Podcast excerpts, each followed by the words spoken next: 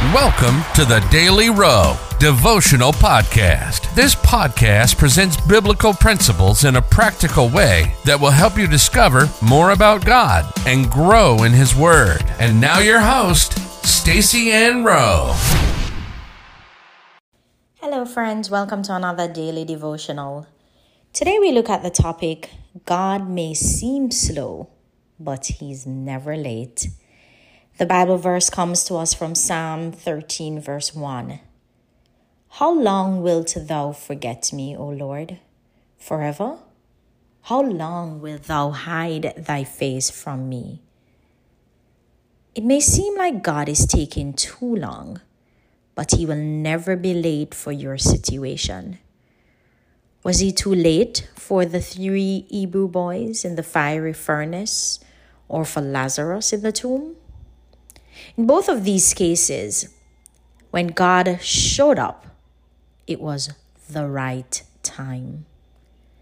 David went through a period in his life when he felt as if God was taking too long. Even though he was anointed to be the next king, he found himself running from Saul for roughly 10 years because Saul wanted to kill him. The situation dragged on so long that it got to the point where David felt as if God had forgotten him. He said in Psalms 13, verse 1, How long thou forget me, O Lord?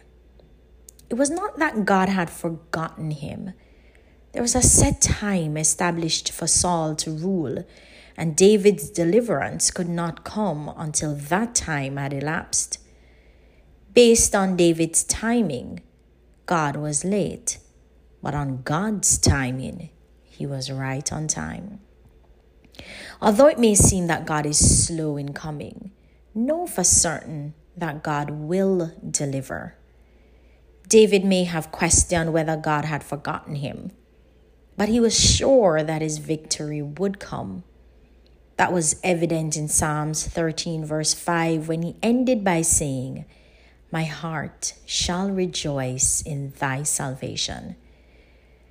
Despite how long it may seem as if God is taking to move on your behalf, be assured that you will have the victory. If He says it, He will do it. Life application.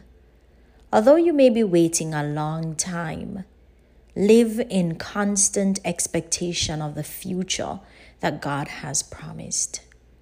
Let us pray.